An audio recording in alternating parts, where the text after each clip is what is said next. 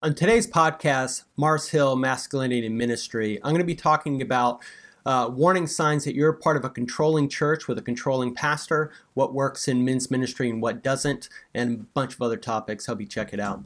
Welcome to the Kindling Fire. My name is Troy Mangum. God is preaching a sermon to the world through people's lives. People's experience, history, and testimonies all point to some amazing attribute of God that you too can experience.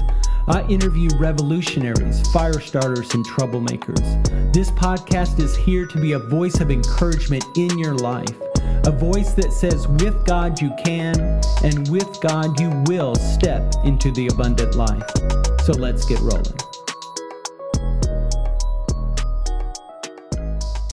I wrote the book Fatherhood Faceplants How to Get Back Up and Be the Dad Your Kids Need to help dads like me dads that needed to learn all kinds of things about being a dad that I didn't know. For instance, overcoming dad guilt, uh, being able to pass on personal victories as your children's inheritance, learning how to be a good dad uh, by loving my wife first. You know, some of the early readers, uh, one early reader said, I've never felt more compelled to hug my kids, kiss my wife, and chase God more than while reading Fatherhood Faceplants. Another person read one of the gutsiest, most honest, rawest books I've ever read for men. If that sounds like something interesting to you, go to Amazon.com and pick up Fatherhood Faceplants today. I've listened to eight to nine hours of the rise and fall of Mars Hill an investigative podcast done by Christianity Today, and uh, and it's just stirred up all kinds of um, um, I uh, things that need to be responded to, and I want to kind of give my take on a couple things, and uh, and so again with no history with Mark Driscoll, I've never listened to his sermons. I didn't know anything about the church, uh, but being exposed to it through this investigative reporting uh, it's just stirred up all kinds of um, things that I want to speak to because of my own personal experience with different churches and pastors and, and different things like that. So this is actually going to be uh, multiple topics, and I I can't say that I'm excited. I always say that I'm excited. I'm not excited, but I feel like it's necessary for me to respond to a couple things. So let's just start with this. Um, we all know that ministers are falling right and left uh, that's no news. Uh, they've actually been falling right and left for many years. Uh, that's no news. And so, one of the things that was critiqued against the rise and fall of Mars Hill is that this is slanderous, and it is slander. I want to just read the definition of slander and then I want to make a comment. Uh, slander is basically the action or the crime of making a false spoken statement damaging a person's reputation. So some of the things that are really key there is it's a false statement and it and it's intended to damage reputation. Think of gossip that's completely based on you know information that's not true. Now one of the things uh, that has been said of the rise and fall of Mars Hill is, oh gosh, here we are, the church slandering each other. Okay, so here's my take on that. First off, it's not slanderous. Why do I say that? Because when someone is public in public eye and they make public statements, they are accountable for those statements. I don't care what position you are as a minister or whatever, same thing for me. You are accountable for what you say in public. So if you do not uh, want to be critiqued and, and confronted and challenged what you say in public, don't say it in public. Stop saying it. Uh, so when somebody does a investigative report on hours and hours and hours and hours and years and years and years of somebody's sermon series that completely you know it's called the rise and fall you know it became a major megachurch and then it just destroyed itself under the leadership of mark driscoll.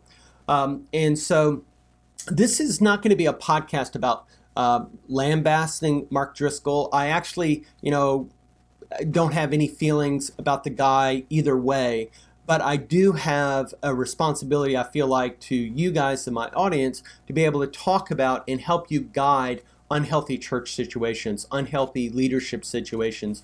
Uh, give commentary to some of the scriptures that are used to back up some of this, what I would call abusive behavior. And I would say that from my own background, uh, if you've read my book, uh, you know that that spiritual abuse and abuse in general, it, it's a hot topic for me. Um, I've certainly been an abuser and I've been abused. Uh, but this is not some sort of, oh, let me suck my thumb and feel sorry for myself. And I don't want that to be for you. This is to help you understand scripture, understand situations. If you're in unhealthy church situations, to get out, un, uh, underneath unhealthy, broken, abusive pastors, to get out and so etc. So so I'm just going to be uh, talking about all kinds of things uh, that this Mars Hill podcast has done, and I want to applaud Christianity Today for doing this. Um, there there needs they do a fair job of people giving the good and the and the and the smiles and the spirit of God and all the good that happened. Uh, but that's where there's a problem. A lot of times when there's good, people overlook the bad and they don't confront the bad because, well, clearly God's hands on you because of all this fruit. I'm going to be talking about that uh, in this podcast as well. Your spiritual giftings and your talents are not God's stamp of approval on your life.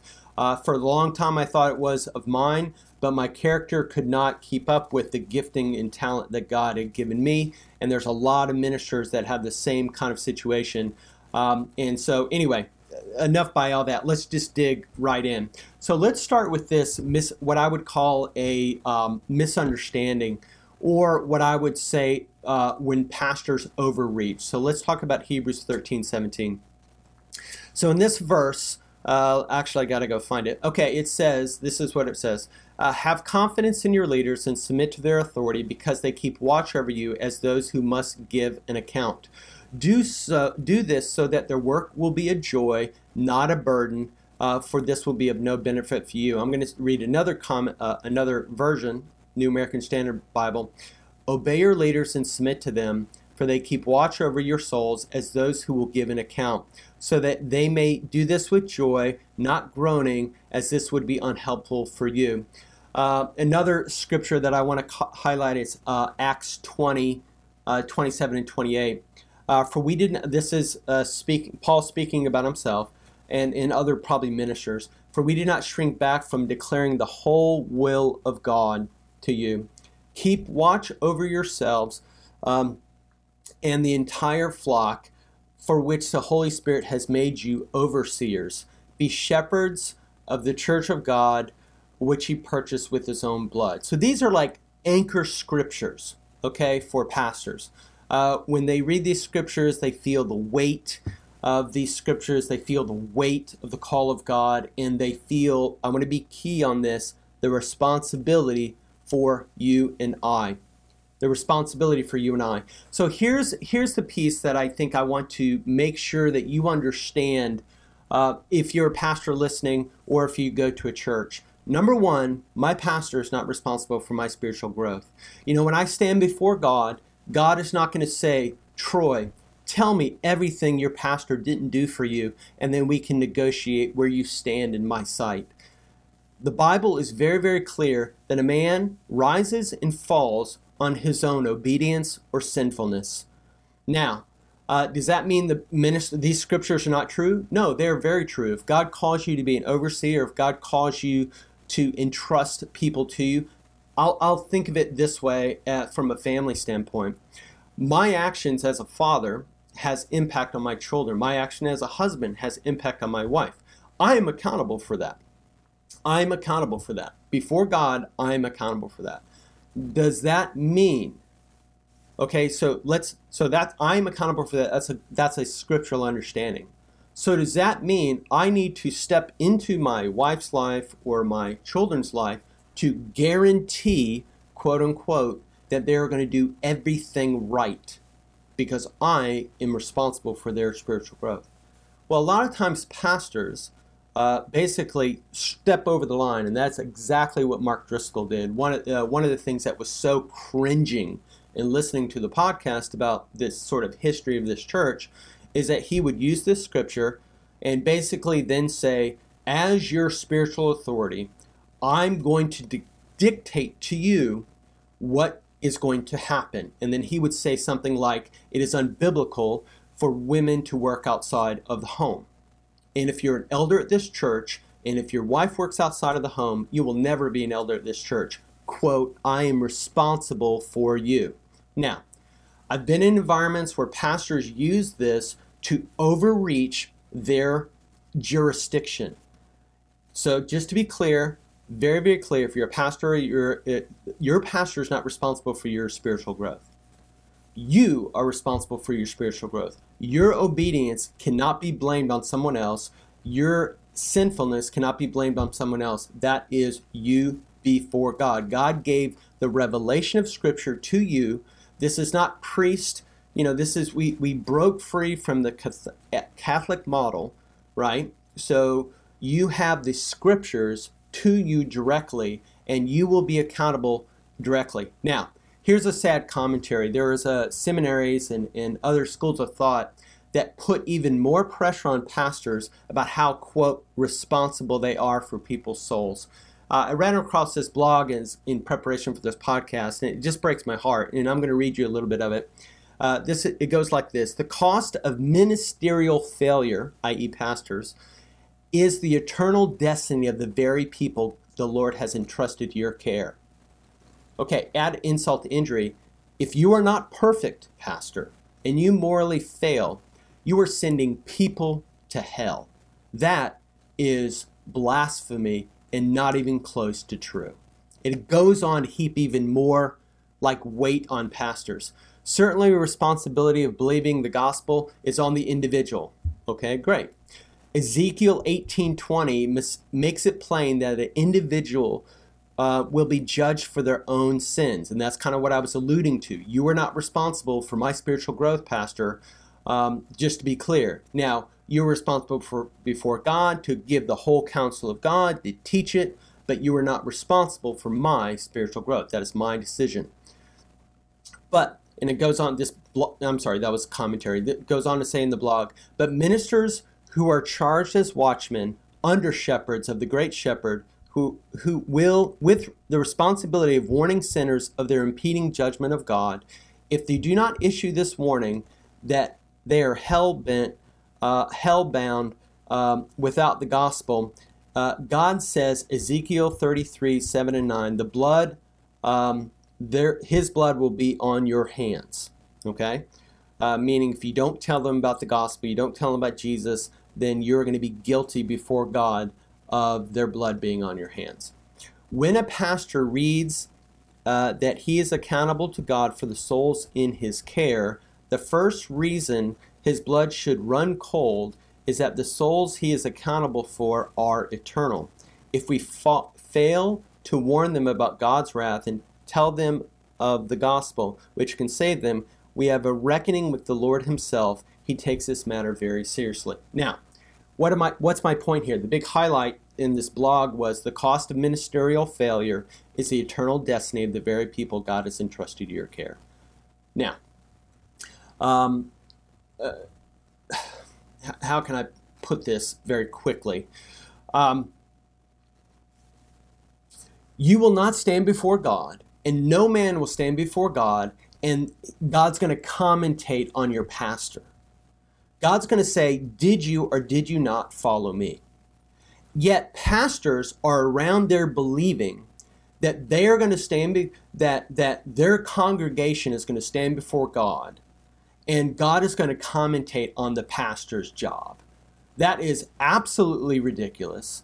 And it is absolutely uh, moving the pastor from a role of responsible to sort of king pastor, I would say.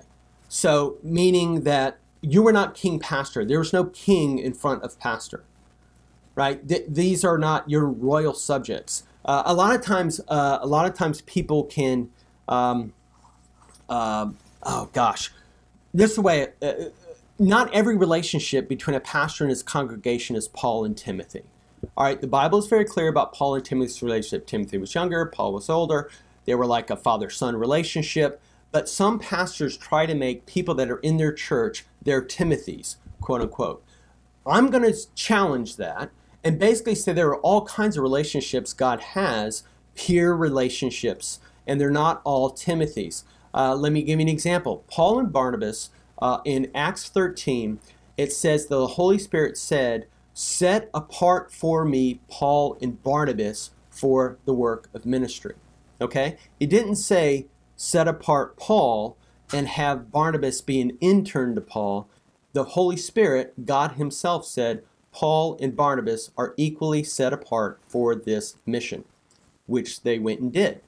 What ended up happening? So in Acts 15, uh, a sharp disagreement came up because John Mark uh, it basically had, I don't know exactly what he did, but he basically uh, failed somehow. Uh, maybe didn't live up to his word, maybe he lied. I don't know what he did, but he did something.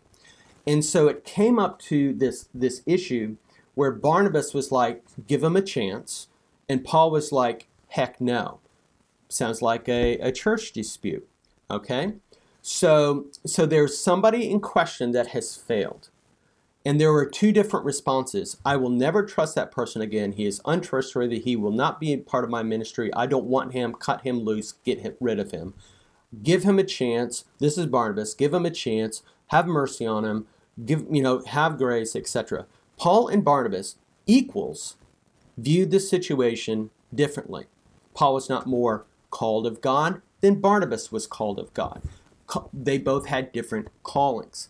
Now, now, I would say that in this case, Barnabas absolutely was right to give John Mark another chance. Barnabas basically says, John Mark, you can come minister with me. Let's go the missions in this direction. Paul said, I want to have nothing to do with you, Barnabas, because you're going to side on this guy's behalf. And so he went another direction.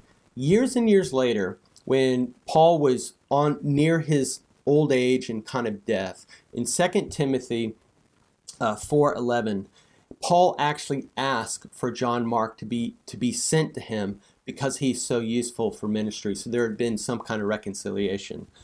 Another reconciliation is that the Gospel of Mark was written by John Mark. So the person that Paul rejected and said he is unworthy, he shouldn't be in ministry, he screwed up, I will never trust him, I don't want to have anything to do with him, wrote the Gospel of Mark.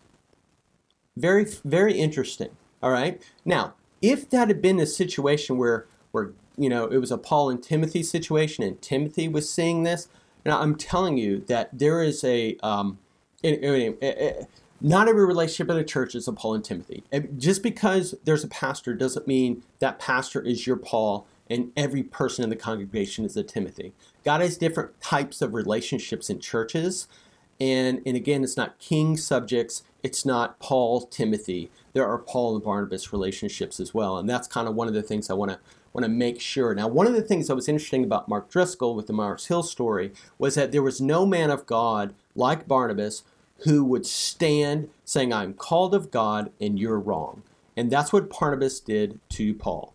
I am called of God and you are wrong in this case. And God ended up showing how wrong Paul was by Paul later repenting, inviting John Mark to be back a part of his life, and then John Mark becoming, you know, writing the Gospel of Mark. Clearly, God had his hand on John Mark, even though he failed.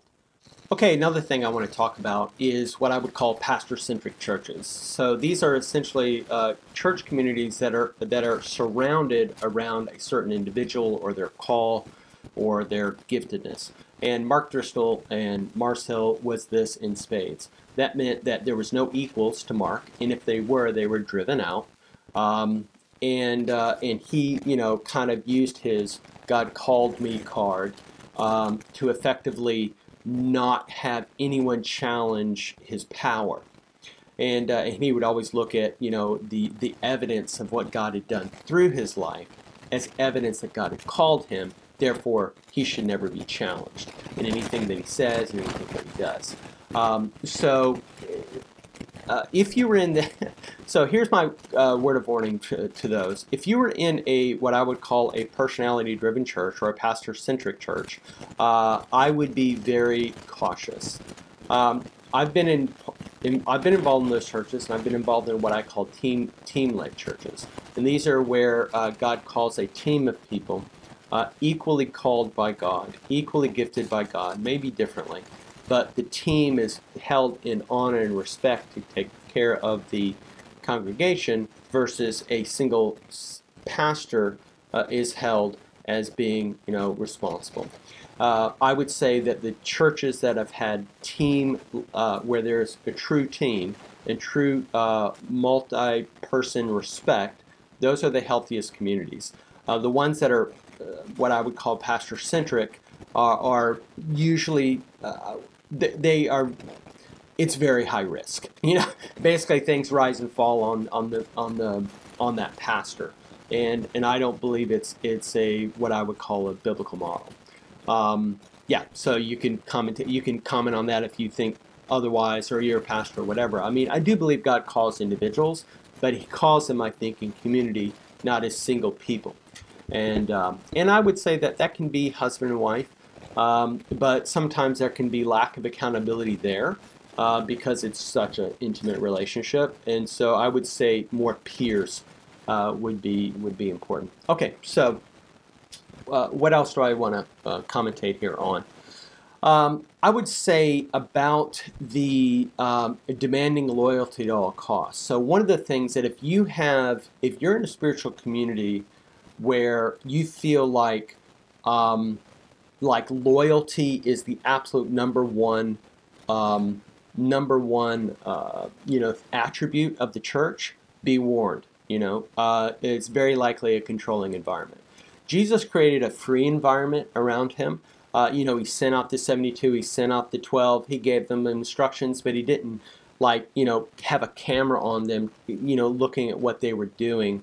Uh, and I would say that um, a lot of times, uh, churches that demand exclusive loyalty is a big red flag. Let me give you another one. Sign a covenant to join this church. First off, you can't you can't biblically back that uh, back that up. The Bible says, "Let your yes be yes and your no be no." And anything more than that, you know, uh, why are you asking for more than that? A lot of times, when when pastors marry the "I am spiritually responsible before God for your soul," therefore sign a covenant with me then I can assert my dominance and power over you to ensure that I won't be judged harshly uh, because of, you know, uh, effectively I can control the whole situation. Um, people that I re- respect and admire, um, uh, Francis Chan would be one, um, oh, many others. Uh, Bill Bright would be others. Billy Graham would be others. Um, the reason why I admire them is that they let go of power particularly Francis Chan. He left when he left a megachurch. Nobody leaves megachurches, right? The, the checks coming in, you know, et cetera, et cetera, et cetera. But he was convicted by the Lord to do it because he felt like it wasn't the pure b- biblical model. People typically don't step down, right? So John the Baptist versus eh, John the Baptist um, basically says, you know, he is greater and he stepped down. Um, so uh, another thing that I would say that if um, if you've been in environments where they really love the Jonathan David story, um, you know this is the um, Jonathan the armor uh, not Jonathan David the uh, the armor bearer, bearer story, right? So my whole calling is to be your armor bearer and to open doors for you and all this other stuff and and and I guess what I'm trying to say is there's an unhealthy honor culture.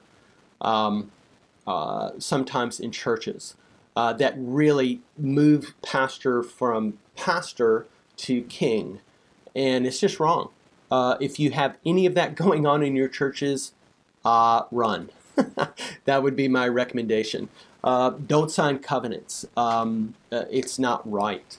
Um, so, uh, I'll make a couple more comments here. Uh, the Bible says in Romans 11 29, uh, for the gifting of calling of God are without repentance or are irrevocable. You know, one of the things that God will aggravate you in is that God may give a spiritual gift or talent to someone that, whose character doesn't support it. It could be a preaching gift, a speaking gift, a writing gift, a supernatural gift. Uh, there's been some healing evangelists in this space where God uses them in supernatural ways, but their character is crap. And so, how can that be? How can your character be bad and you have a supernatural gift? And how does that all work? Uh, I wish I could tell you the full answer on that, and I don't understand. That's a bit of a mystery. Uh, but I will say this that talent is not equal character. 100%. Let me tell you from my own life. Uh, you know, I had the ability to preach or to teach or to, or to speak, uh, all the while, my character did not hold up in my relation with my wife or my children or my family. And so, uh, anytime that there would be spiritual like I'd get a spiritual windfall, I get a prophetic word, or I get some major opportunity, or God moves in some supernatural way through me, I would always I always view that as God's stamp of approval on me in total. And my wife would always be like, uh, "That's inconsistent." You know, he's got this fruit here, but he's such a jerk at home. Um, so I had a long history of kind of shoring up my character I'm certainly not out of the woods, but that certainly was sort of the, the, trajectory I was on. And, um, and a lot of people don't have the maturity to understand that difference. Uh, Mark Driscoll, number one, right? Um, his character was not even close to to uh, being someone that should have been trusted with what he was trusted with, though he was spiritually gifted, and I would say very much called. I, I don't know him from Adam, but I would say, yeah, he's probably called. But when your character doesn't match your talent, when you marry that with arrogance, pride, uh, controlling spirit, fear, and all this other stuff, um, you're just adding insult to injury. You will not grow in character. It has been my experience that when people can challenge you, when you apologize, when you humble yourself, when you give away power, where you offer, you, you become the servant, God can shore up your character and you can become a more whole human being to carry the gift of God on your life. If you protect your power, if you never give it away, if you accuse people, if you attack people, you know, all the things that happen at Mars Hill, um, you pretty much guarantee your character is going to continue to be terrible. And God bless anybody that's around you because if you have a authority in their life spiritually, um, you're going to destroy them. Now, they're still responsible, right? They're still responsible for before God. I'm just going to say that a lot of times people over rotate on, oh gosh, my pastor is everything. Whereas honestly, our relationship with Jesus is everything, and pastors are there to serve and, and teach us the Word of God, a part of their role, and love and care for us and show us the love of God. But they're certainly not perfect people uh, by any means. Uh, so a couple more commentaries on on stuff that I heard in that that podcast series is let's talk about sex for a minute. Um, so clearly, Mark Driscoll had issues with sex, uh, probably unhealthy issues with sex, and one of the things that he used that scripture again, "I'm responsible for your souls." He would make statements like, "Why do pastors' wives let themselves go? If pastors' wives get all fat and nasty, um, you know, they're not, you know, are they're just making it so much more difficult for the quote man of God to be pure and the man of God to be faithful because she's so nasty and fat, and um, and that is just cruel, unkind. It's his own personal issues, but he would say stuff like that from the pulpit. Um, maybe not nasty and fat, but he would he would say, you know, let themselves go. Um, you know, that he would call that a sin uh, of the wife to do that. Um, and here's the thing that um, really, really, really irks me because I've been personally hurt by this. When somebody takes an opinion, they have a scripture and they have an opinion on that scripture, um, then and then they treat that opinion as gospel. It is, I mean, they will be accountable before God. Mean, and they do not have the fear of God. And in this particular case, he would take certain passages and certain things, and he would extrapolate out of that that this is how it should be, and women should do this, and women should do that sexually. Um, you know, should undress in front of their husbands and all this other stuff. You know that you're not going to get from Scripture, but he would make it like as if the Bible said that kind of crap, and it didn't. And so it created this culture that the women were basically feeling like they were morally responsible for their husband's uh, lust and pornography and uh, uh, failing sexually, etc. Uh, not the husband wasn't responsible before God, which he is, just to be clear. Uh, they were responsible, and it created this really unhealthy fear and sex environment. Um, and I was going to say that, you know, first off, if you equate fear and sex together, that is not God, right? There should be no fear in the bedroom uh, between a man and, and uh, his wife. Uh, there should be freedom. Uh, there should be, um, uh, yeah, just a freedom there. Uh, but he was creating this environment like, hey, women, if you do not look, look good, because women like, you know, men like men, women that look good, then then effectively you're leading your your husband into sin to go find uh, sexual pleasure somewhere else. It, a complete BS uh, and he was preaching that kind of crap as gospel. uh, which was just his opinion. Now, another, I'll give you another example in, in not related to sex. I think there was a talking about children obeying their parents and, and how if uh, you, you told a toddler to not raise their hand when you're feeding them, and if they were to raise their hand or move their hands, even though you told them not to, you were to slap their hand. And they taught that as the Bible. They taught that as, you know, this is the biblical way of discipline. It's abusive and it's terrible. And I, that's the kind of stuff that uh, when you um, hear scripture and you hear people preach it and it's their opinion and not the authoritative word of God or God's not clear on it, beware. Beware. That is false, uh, false. And the last thing I'll say on um, on this piece is about back to the slanderous comment that I made about this podcast. People accusing him of being slander. You know, when Paul confronted false teachers, was he slanderous? No, and, I would say that the the uh, Christianity Today commentary on this rise and fall of this church and his teachings, I would say he was he was a false teacher. He taught out of his opinion. He taught out of his own brokenness, of his own unresolved issues in his life and his heart, and he preached them as gospel, and he'll be accountable before God for it. And uh, and it's right that they called it out because Paul called out false teachers, Jesus called out false teachers, and uh, that's not being slanderous. That's just being um, uh, helping the body of Christ. So the last thing I'll uh, say is about men's ministry. You know, he was a very masculine, men first kind of uh, preacher, which honestly, I, you know, there, there's a lot of um, what he, I guess he would call them, you know, soft males and uh, queers in the pulpit or whatever. I mean, he was always very braggadocious and very sort of over the top in his masculinity. And um, and so a couple things I would say there. Um, first off, um, there is a ministry. This I'll give them a positive on this. There is a ministry to men that is a confrontation, right? Not everything is a soft pillow and a hug, right? Um, the way that God deals with men, uh, there is a lot of times confrontation and calling them higher and challenging them. That is very much a biblical model for ministry to men. Now, there's also the, the, the soft and the loving, kind attribute of God. It's God's kindness that leads us to repentance. So, not everything is a man up and stop being a wimp. And he would use other terms that I won't say on this podcast. Um, and, uh, you know, there, there are times when God comes in his fatherly love and comfort as he would to a boy or a child. And so, um, one of the things that I will say is for, I've been around a lot of men's ministries through the years. Um, the ones that get it right last, and the ones that get it wrong are go away.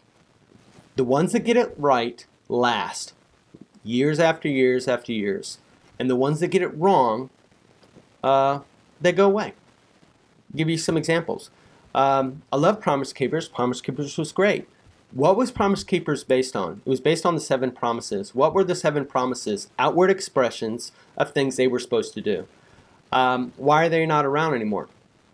The heart, which I believe John Eldredge focuses a lot more on the heart and the root cause of things, um, will undermine if your heart is broken and and you you're you're under lies and vows and other things like that. It will undermine the good you intend to do and no matter how hard you press, uh, you will fail.